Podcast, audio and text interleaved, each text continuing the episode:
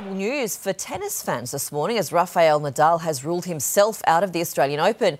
Nadal suffered a hip injury during his loss to Jordan Thompson in the Brisbane International, with the 22 time Grand Slam champion confirming an MRI revealed a micro tear on a muscle. It follows an agonising 12 months for the Spaniard, who injured his hip last year at the Australian Open. Many fear that Nadal may never play down under again. Nadal will fly back home to Spain to receive further treatment.